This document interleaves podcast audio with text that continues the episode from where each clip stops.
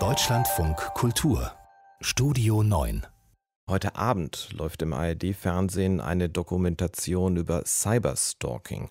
Und um zu erklären, was das ist und dass es nicht einfach nur ein bisschen harmloser Nervkram im Internet ist, hilft am besten ein konkretes Beispiel. Und das liefert Norbert Kunze.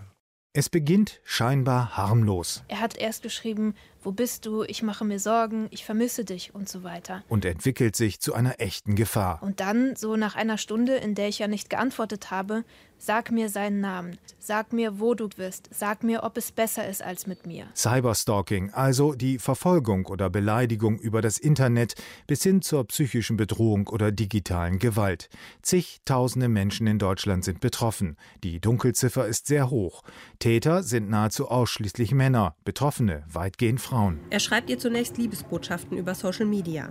Doch irgendwann schlagen diese in Hass um. Er hat nicht mehr geschrieben, dass er nicht verliebt sei, sondern ähm, Beleidigungen, wüste Beschimpfungen. Im Visier eines Stalkers zu stehen hat vielerlei Gründe, ob der ehemalige Partner, ein eifersüchtiger Arbeitskollege oder der pure Zufall. Hilfe erwarten die Betroffenen zunächst von der Polizei. Die Beamten waren freundlich und bemüht, erinnert sich Anna, aber auch ziemlich hilflos. Es kann nicht sein, dass ein Polizeibeamter mir am Telefon sagt, das Internet ist ein rechtsfreier Raum. Diese Form der Hilflosigkeit seitens der Behörden ist nichts Neues. Und natürlich ist das Internet kein rechtsfreier Raum. Was sagt die Polizei? Wehren Sie sich juristisch und erstatten Sie auch Anzeige. Wir werden dann alles Mögliche tun, um Ihnen in diesem Fall auch weiterzuhelfen. Wer Hilfe sucht, findet etliche Anlaufstellen, Courage-Netzwerke, Präventionsstellen, die Kriminalberatung oder Hilfetelefone. Die Rechtslage bleibt jedoch schwierig, denn Betroffene müssen beweisen, dass sie gestalkt werden. Zum Beispiel Tagebuch über das Cyberstalking führen und darüber, was es mit ihnen macht. Das Opfer und muss immer noch selber bewirken, dass Bilder wieder aus dem Netz genommen werden, dass Fake-Profile gelöscht werden, Dabei hilft ihnen im Moment noch niemand. Cyberstalking ist ein Phänomen unserer Zeit, was keineswegs bedeutet, dass diese Form von Gewalt als Preis der gesellschaftlichen Entwicklung zu akzeptieren sei.